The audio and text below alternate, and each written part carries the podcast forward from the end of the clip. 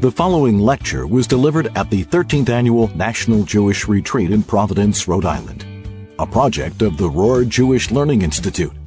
We hope you enjoy it, and we encourage you to visit jretreat.com for information on upcoming retreats. Mrs. Sarah Esther Crispe will now present her lecture. Did you hear what I meant to say? A Torah approach to successful communication.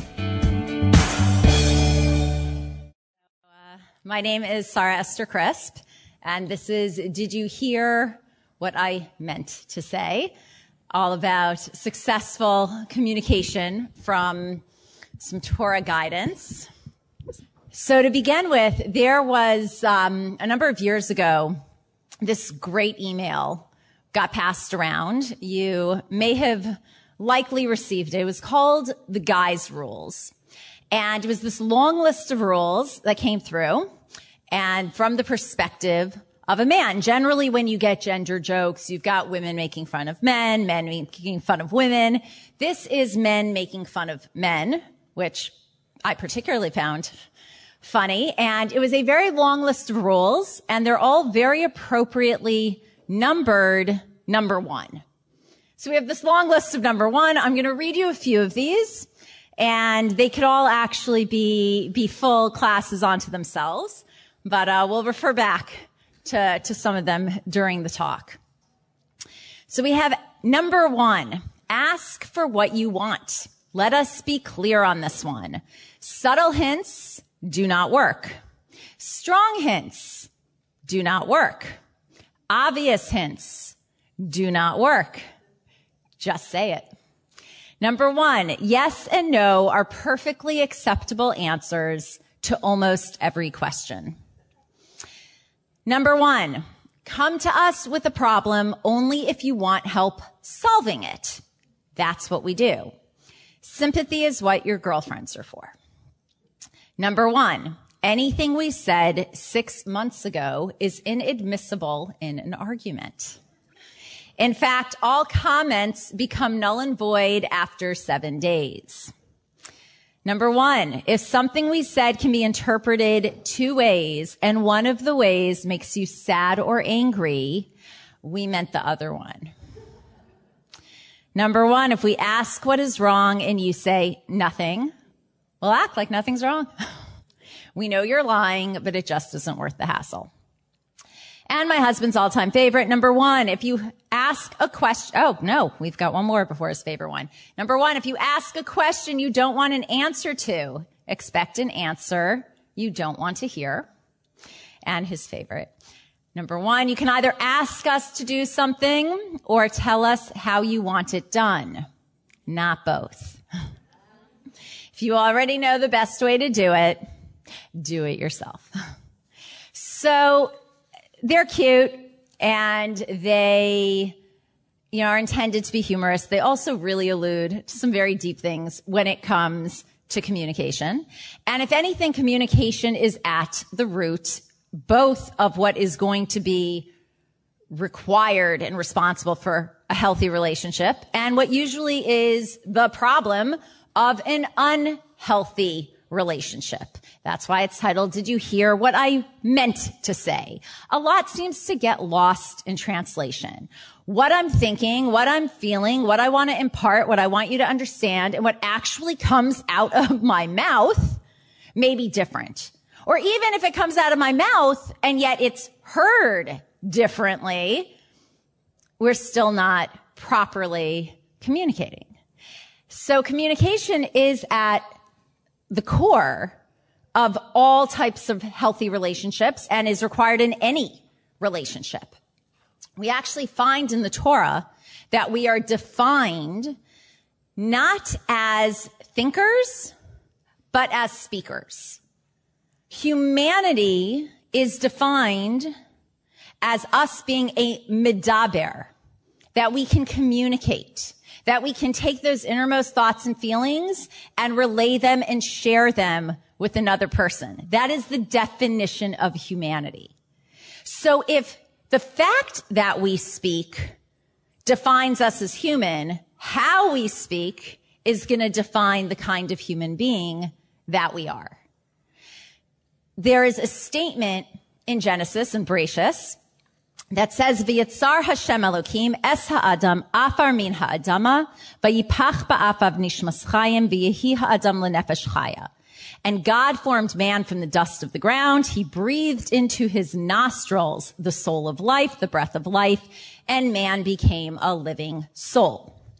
Now, the commentator Onkelos explains, because it seems a little redundant, if he blew into his nostrils the breath of life, he obviously became a living soul, but that a, um, a living soul, a nefesh chaya, needs to be understood as a ruach mamale, a speaking spirit. That this is what makes a human being a human, the ability to speak. But fascinatingly enough, the word for living, chaya, which is also one of the levels of the soul as well, because you have a nefesh chaya, almost like a soul soul, or a living soul. But chaya has two different definitions, or three. It's soul, it's living, and it also means a beast, an animal. So we're told from the get-go, use your speech the way you were created to use it in a loving way, in a holy way, in a human way, in a godly way, and you merit this level of an nefesh of a living soul. Misuse it or abuse it, and you revert back to the level of an animal. You lose your humanity if you abuse your ability to speak. Now, unfortunately, when it comes to speech, we are much more likely to believe the bad than we are the good. Somebody says something nice to you. You know, I, ah, I love your outfit. You're going to smile and say, Oh, thank you. And hope the person doesn't turn around with like, you know, some gag reflex to their friend standing behind them. You hope it's sincere, right? Somebody says something nice. They mean it or they don't mean it. The two possibilities. Somebody says something not so nice, right? You know, you are one of the most obnoxious people I have ever met. You're not sitting there going, you know, I don't know. I think she really likes me and just didn't say it. you can be pretty sure she's not crazy about you. It shouldn't have been said, but it was definitely meant. We all know that you can tell a person a million times, I love you. Say I hate you once. 10 million I love yous will not make that one go away. Because the bad we unfortunately believe and take as truth, and the good we're not sure. This is actually why the first letter of the Hebrew alphabet, the Aleph, is an acronym for two different phrases. One is Emet Lemed Picha, teach your mouth to speak the truth. And the other is the chad lev peh, that the heart and the mouth should be like one. We shouldn't have to doubt. We should be able to take at face value that if somebody says something nice, it's what that person is thinking. It's what that person is feeling. And it has now been communicated to us. Unfortunately, there is that lapse between what goes on in one's head and heart and what comes out of one's mouth. And we don't always accept the positive, the flattering to be true. Now, speech is always going to be most essential when there is an issue. When everything's great, when everything's fine, we're not so reliant on our speech as soon as there is something uncomfortable, as soon as there is something going on, that is when speech is absolutely required. And you can feel it. You know immediately through that tension if you've walked in on something and nothing's being said, but wow, is that silence blaring? Right? So, and we know in any good fight, you know, that the, the kind of greatest punishment you can do is the silent treatment. Right? What's, what's going to be more insulting to somebody than reaching the level in an argument where you're just at the point, I have nothing left to say to you. I, I will not speak to you. you are, you are beneath my words. All right. So we, we know silent treatment is kind of a bad place to be. So there's a cute story of a husband and wife who were in a full blown fight and they of course had reached the level of silent treatment. Now, the thing with silent treatment is that there are rules. And the biggest rule is that he or she who speaks first loses the fight. So if you're going to go into silent treatment, be prepared to stay silent because once you speak, game over. You have lost your fight. So they're not speaking to one another. They are heading to bed. Husband realizes that he has a really early morning flight and he wants his wife to wake him up in the morning. But he's not going to ask her because that would, you know, break the silence code here. So he thinks he's really smart. He leaves a note by the bed that says, can you please wake me up at 5 a.m.? So he wakes up in the morning and it's 9 a.m. and he's missed his flight and he's about to say, what happened? What? And right as he's about to ask, he sees a note. It says, it's 5 a.m. Wake up. So so we know that that speech is going to come into play specifically when there are issues at hand, right? Because if everything's fine, we're just not as reliant on it. But when things are not, that's when they need to be discussed. And we were just saying before how we're so much more likely to believe the bad than the good, and that if we say the negative, it sticks. And that's because our speech actually creates reality. We've all heard the term abracadabra, famous words of the magician before seemingly creating something from absolutely nothing. So one of the explanations is that's Aramaic in its origin for abare kedibur. I create when I speak. When I say something, I make it happen. I give it substance. It becomes real right? It went from my head, it went from my thoughts, it went from my feelings to something tangible. It has been heard. There are witnesses. There are other people now that can hold me accountable to what I say, right? So once we enter the realm of speech, we've gone from the individual into the other. So interestingly enough, there were 10 measures of speech given to humankind according to Kabbalah. Now I know this is shocking, but women got nine of the 10 of them. I know. Who would think? so we have nine. I actually have always taught that women were given nine of the 10 measures of speech. And I was looking up the source for something I was writing. Okay. It says women took nine of the 10 measures of speech. You know, took, were given. We have nine of the 10 measures of speech. And so we see beautifully enough in the commandments that are specific to women, and one in particular, Shabbos candles, that our speech creates a reality. And it is actually a mind-blowing concept. Shabbos comes in, let's say, 6 p.m.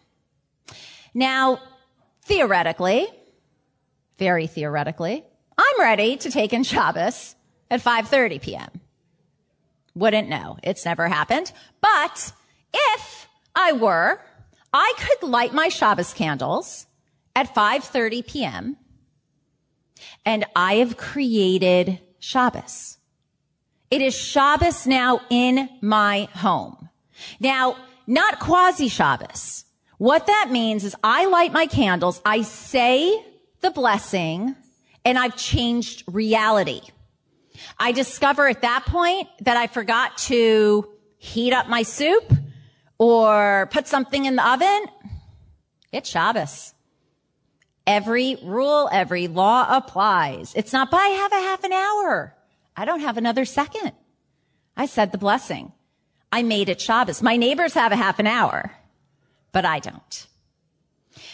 Speech always works where we can bring in the positive, we can bring in the holy before it's time. Come six o'clock, Shabbos happens with or without me.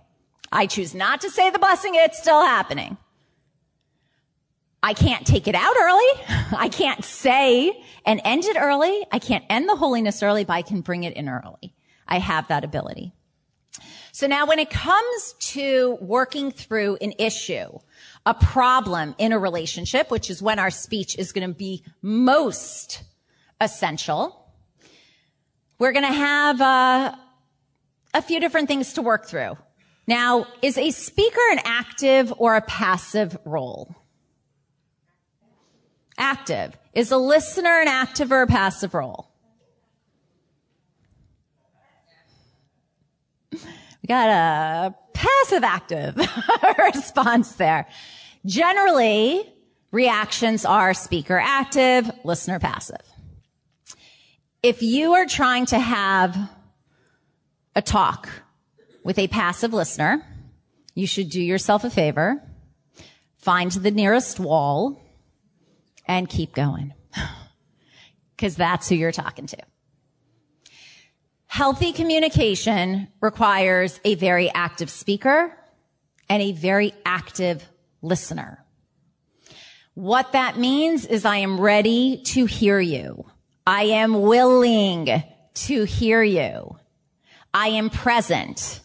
I am ready to listen to what you have to say. If I'm not, then you're talking at me.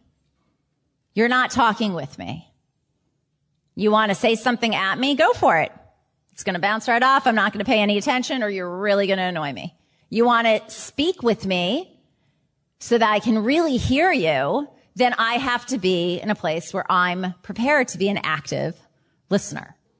So greeting somebody with, we need to talk. Oh, that is a great setup for a fight. You're like good to go. Arranging time. I would love to speak. There's something I want to discuss with you. When is a good time? What would be convenient? When do you have some free time? Because catching somebody when they're late to a meeting or they're stressed out about something with work or they have a deadline, not great. They're not going to be present. They're not going to be an active listener.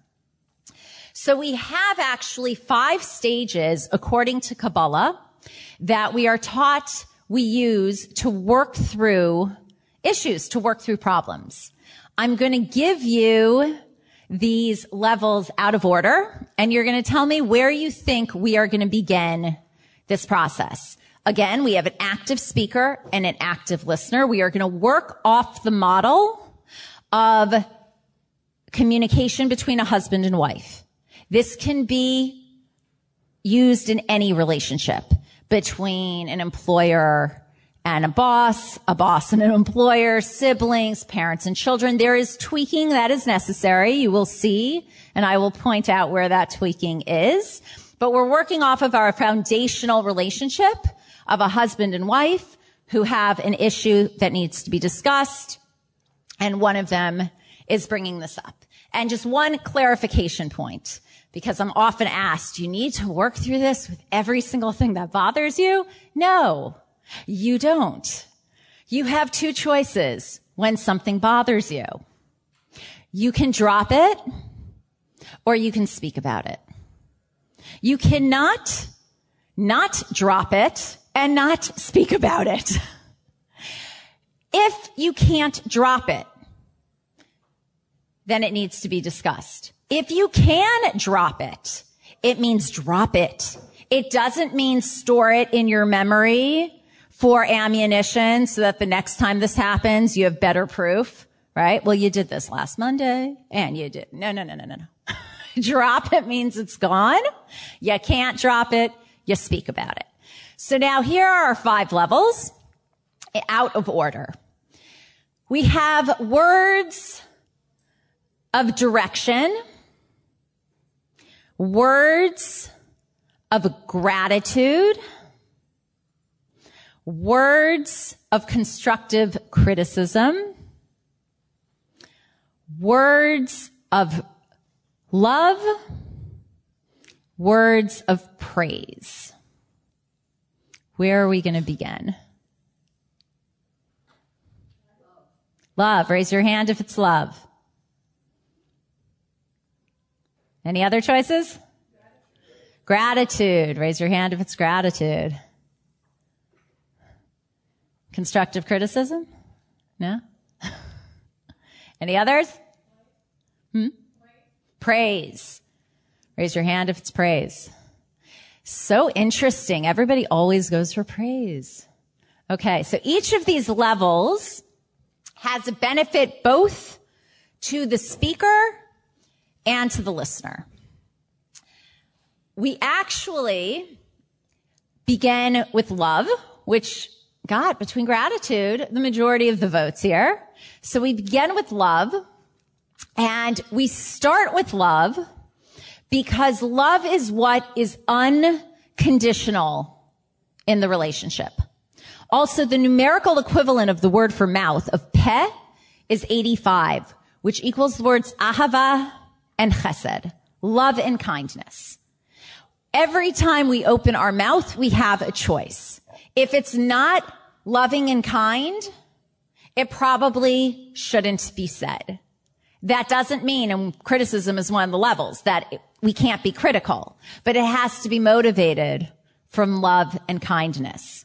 And by the way, these levels, as much as their communication between now we're working off the model of a husband and a wife, they really also have to do with how we self-talk and how we communicate to ourselves.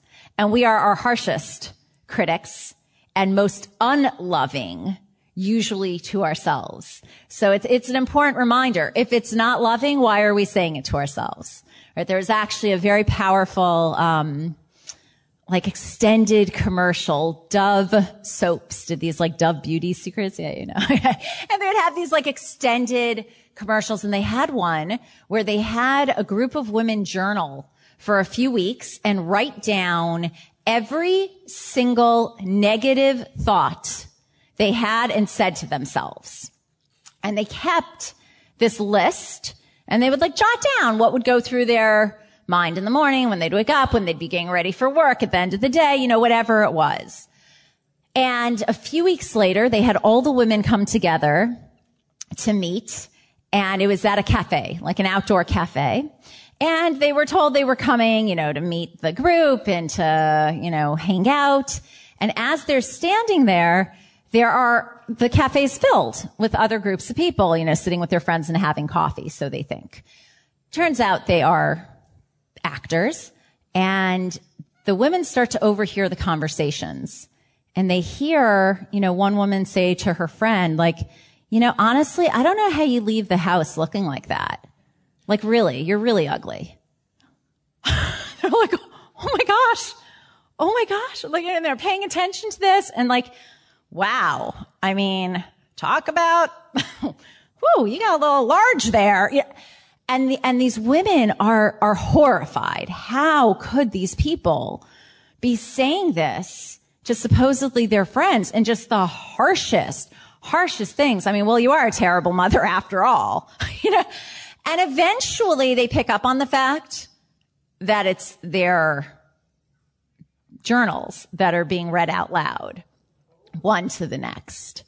And it ends with the tagline, if you wouldn't say it to someone else, don't say it to yourself. Right? So this, this idea, again, we're, we're really talking about communication between other people, but self-talk is also a very critical thing, how we speak to ourselves. So we start with love, and love is essential because love is what is unconditional in this relationship.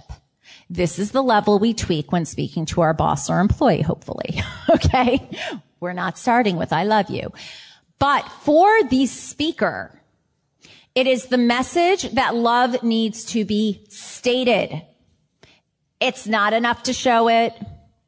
It's not enough to express it in other ways. Yes, it needs to be shown and expressed in other ways, but it also needs to be stated. We cannot get away with, I don't like saying it. It's just whatever. Like, I just don't like saying it. It needs to be said. Where do we even see this beautifully enough? under the chuppah, under the marriage canopy. Who talks between bride and groom? It's the groom. Now we just said women have nine of the ten measures of speech. Why is he the one talking? Now to clarify, because that might not match for you. You may be a man who is a very expressive speaker and a woman who has a very hard time expressing herself with speech. Judaism speaks about the masculine and feminine traits. Speech is a feminine trait. Women have masculine and feminine traits. Men have masculine and feminine traits. Generally speaking, women are predominantly feminine in their traits and men have their predominance in the masculine traits. We crisscross constantly. So if you are a woman who has a hard time expressing yourself, you are masculine in your speech. A man who is a very eloquent speaker is feminine in his speech. Under the chuppah, we are working with these same traits. So it is the masculine who does the speaking specifically because it's the weakness. What does he have to say? The phrase, Hareat Mekudesh Li, Behold, you are betrothed unto me. It is 32 letters, which is the numerical equivalent of the word for lev of heart, representing love. It's basically, I love you, loud and clear so that witnesses can hear in public. The message given from the chuppah is in every relationship Someone needs to hear, I love you, whether it's the man or the woman. But chances are you're going to have one person who has a harder time saying it and one person who has an easier time saying it. And both need to say it and both need to hear it. It needs to be stated. Where we see this especially is with teens. Right? With a baby, you can't count how many times you say, I love you a day. It like just rolls at a certain point. Like, oh, la, la, la, la, for you. Right? Like it's just gushing out when your teen's eyes are doing that rolling as they look you in the face. I have four teens. I actually now have one adult and three teens. It, it, it gets a little harder. it's a little more challenging. But I heard a great line that whoever you're having the hardest time saying I love you to is the one who needs to hear it the most. It needs to be stated. Years ago, we were working, um, we, we've worked a lot over the years. Um, I coach teens at risk a lot. And in one particular case, a girl was telling me how her mother hated her. I'm thinking probably not, but this is how she feels. So it's real as far as she's concerned. She hates me. She hates me. She hates me. Eventually, I'm speaking to the mother. Um, I said, uh, you know, I have to ask you, do, do you hate your daughter? She's horrified. Really? What, what, how could you ask me that? I said, well, I'm curious. You know, she feels you hate her. So I'm asking you. I don't, of course I don't hate my daughter. I love my daughter. When's the last time you've told her that? Like actually said the words, I love you you know, I don't, I don't know why I actually said it, but of course it needs to be said. It cannot be taken for granted. This is also generationally a big thing. You know, I know like my parents very rarely heard I love you from their parents. It just was not commonly done. Torah is telling us love needs to be stated. For the listener, it is the reminder that this is why this conversation's happening. And it really is the reminder that if you're not motivated by love to discuss the issue you're having, you're not ready to speak. If you're angry, if you're resentful, if you want payback, it's not the time to have the conversation.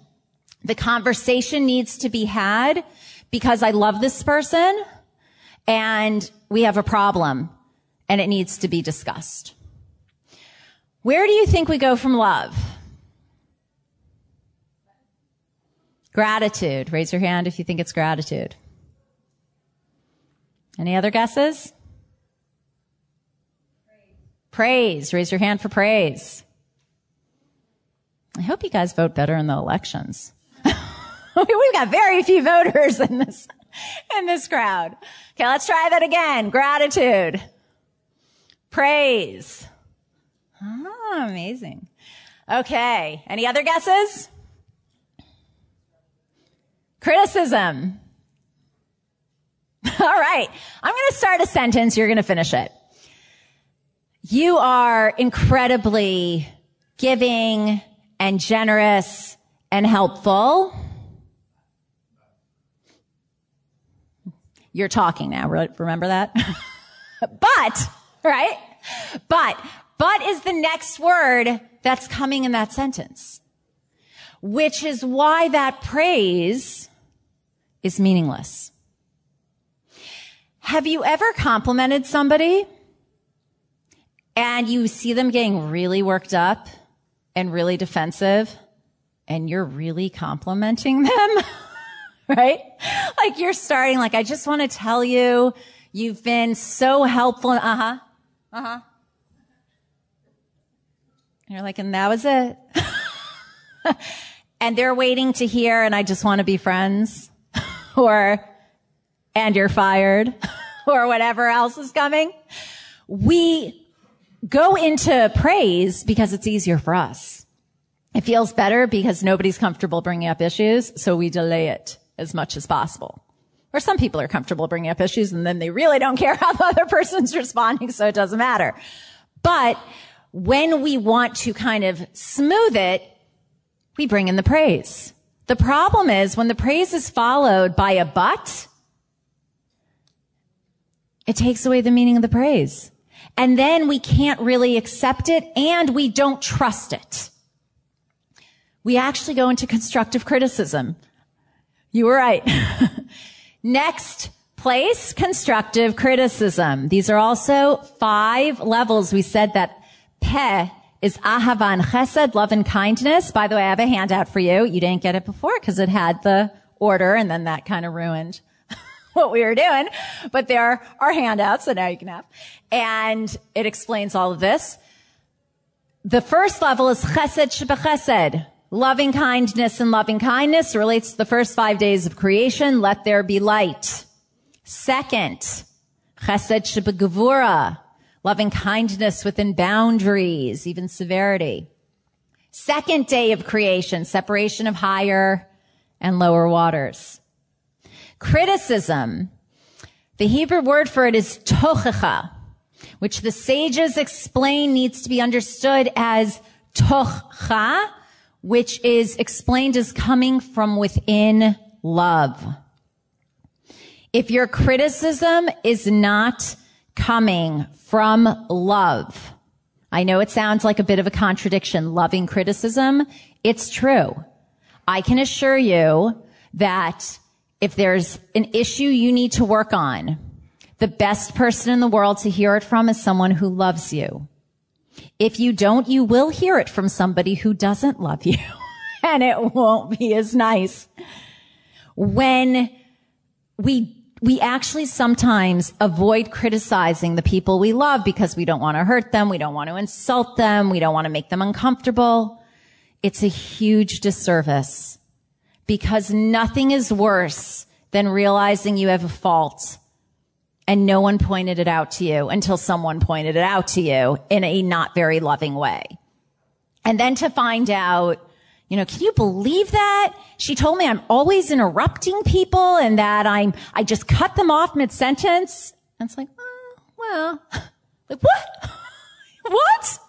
You think that, why didn't you tell me? Why didn't you prevent it, right? Like the same way we want like our friend to point out when there's spinach between our teeth. Like, come on. You know, the people who love us should point out in a loving way our faults and our issues and what need to be worked on.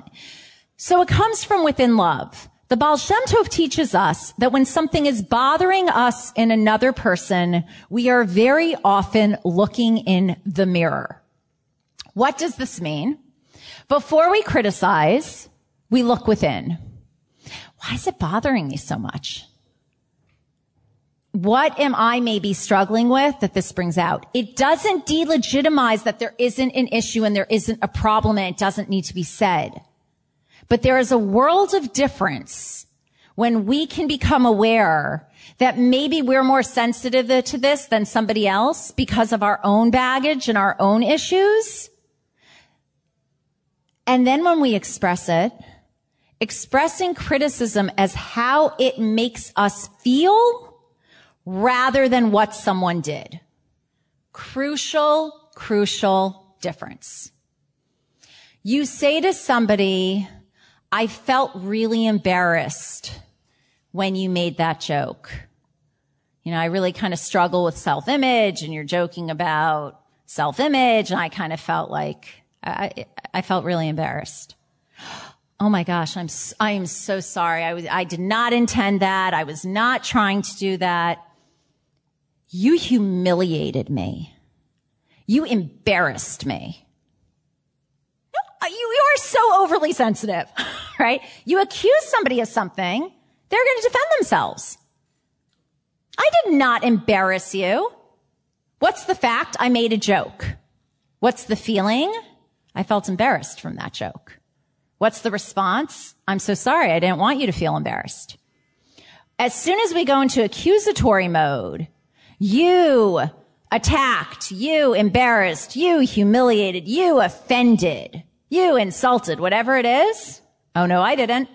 Now you're telling me something I did and I didn't do it. When we criticize, we want to bring out how it made us feel.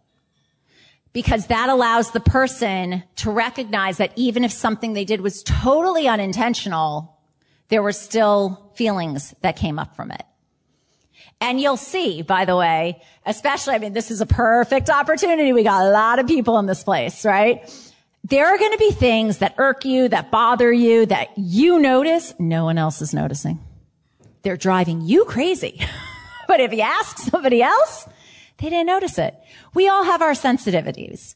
We all have the things that bother us more than other people. So when we talk about how it made us feel, then we're not putting it on the other person as much and it gives them an opportunity to truly see where that could be a problem.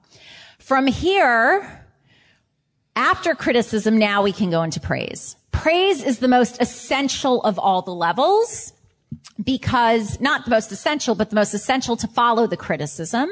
Because now that we had no problem stating what the issue is, when we state the positive, it can be understood. And you will often find that the very same qualities and things that drive you crazy in a person are this very same things that attracted you to that person in the first place. It's how they're manifest right? I love that you're gregarious and so social and, you know, light up a room until I want to go to sleep and you're still talking to people at two in the morning. you know, it's this, it's not the quality and how, it's how it manifests. So when it comes to praise, we don't want to change the qualities. We want to change the behavior that is problematic for us or to bring up how we would like that changed. You would see if you took a piece of paper, drew a line down the middle, and on one side used adjectives to describe the people who have done the most to better humanity. And on the other side, adjectives to describe people who have wrought more terror and horror in this world. You would see almost word for word that they'd be the same. What words would you use? Intelligent. Tenacious. Determined. Impactful. Inspiring. Powerful.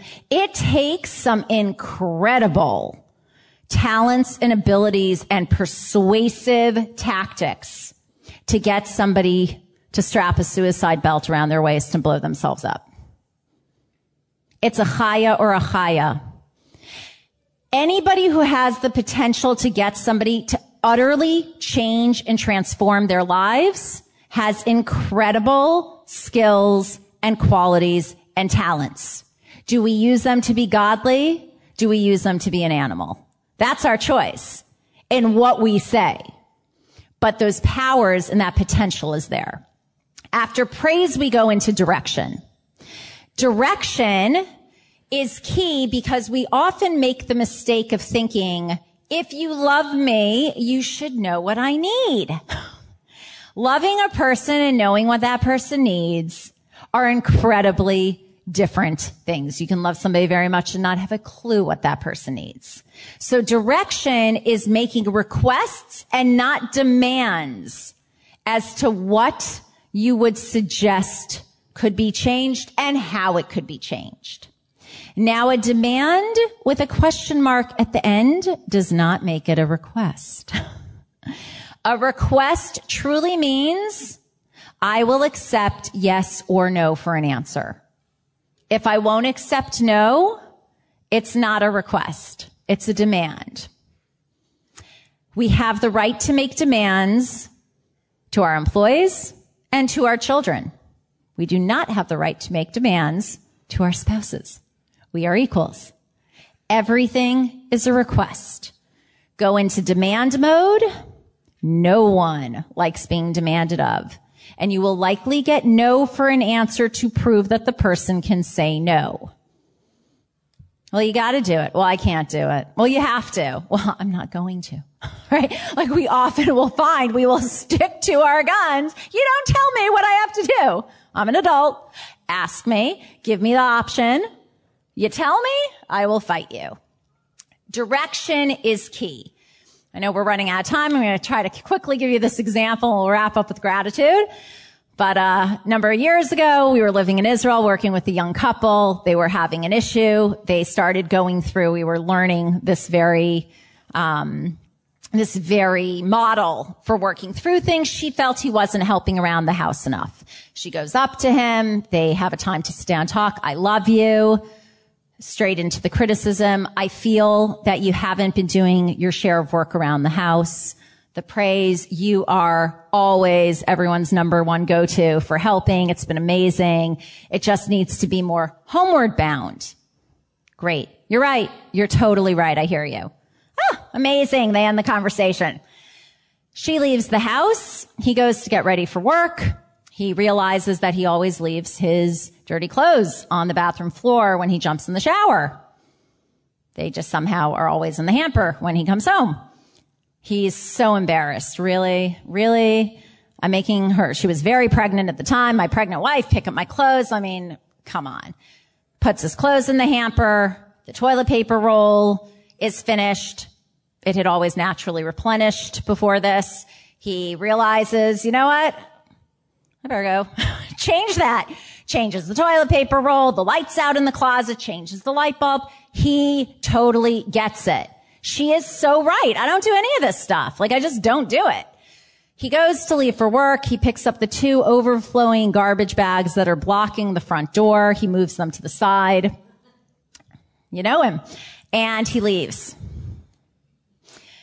Said bags, uh, you know, go back to their state, thus blocking front door. She comes home, eventually pushes her way in, rips the garbage bags, and now She's got disgusting garbage all over her floor and she is livid. We just had this conversation. He had to physically have them in his hands to leave the house. Could I have made it any more obvious? She didn't realize obvious hints don't work, right? She calls him up. He sees caller ID. He's expecting like, oh, honey. yeah, that's not what he got. When we finally spoke and broke this down, direction. When she said what it was, what her request was, her request was, I would like if in the morning before you leave for work, you can take out all the garbage and bring it across the street to the dumpsters. His response was no. But not just no, because it was truly a request. He said, that doesn't really work for me. I've been leaving extra early to get our toddler to preschool so you don't have to be up in the mornings. I'm always running late for work. I don't want to be dealing with the garbage while I'm in my suit. You never tie the bags well. I got tuna oil down my suit last week. Doesn't work. How about when I come home from work, I will change out of my clothes. I will bring out all the garbage. And if there is so much garbage between then and the next morning, I will bring it out to our porch so it's not in your way. And when I come home from work, I will take care of it. Yeah, that's great. Does the trick. No problem. So from here, we end with gratitude. Gratitude is our final level. And gratitude is not saying thank you that you did what I wanted. It's saying thank you that you heard me, that you were an active listener, that I felt safe to really speak and express how I was feeling and that you were present to listen to that. And gratitude changes absolutely everything. Years ago, kid gets off the school bus, goes into uh, our house with my kids, and they said he missed the bus. is it okay if he stays at our house? Sure. We've got, you know, some kid, David, no idea who he was. It's three o'clock, four o'clock, David's having snack. Five o'clock, David's doing homework. Six o'clock, David's having dinner. Wondering if we're going to be having bath time together. Not really sure what's going on with David. No idea where David's mom is. This is going on. David's at our house. At a certain point, I come out in the living room and David is gone. Where's David? Oh, his mom just came and picked him up. Just came to our door and took him? Yeah. Did she, did she ask to speak to me? No. really? I open the front door, know, as the car is leaving, it's like, he's Flashik. like, what is this? Go storming into my husband's office, you know, scream, like, what kind of chutzpah? Who does this? I've got this kid for like hours. I'm feeding him. I'm taking care of him. He's like, she doesn't even ask to talk to me. And we, you know, we all have this amazing talent. We can be like mid screaming rant and the phone rings. You know, it's like, ah, da, da, da. hello. you know, and phone rings. I answer it calm as can be. And she says, I'm David's mother.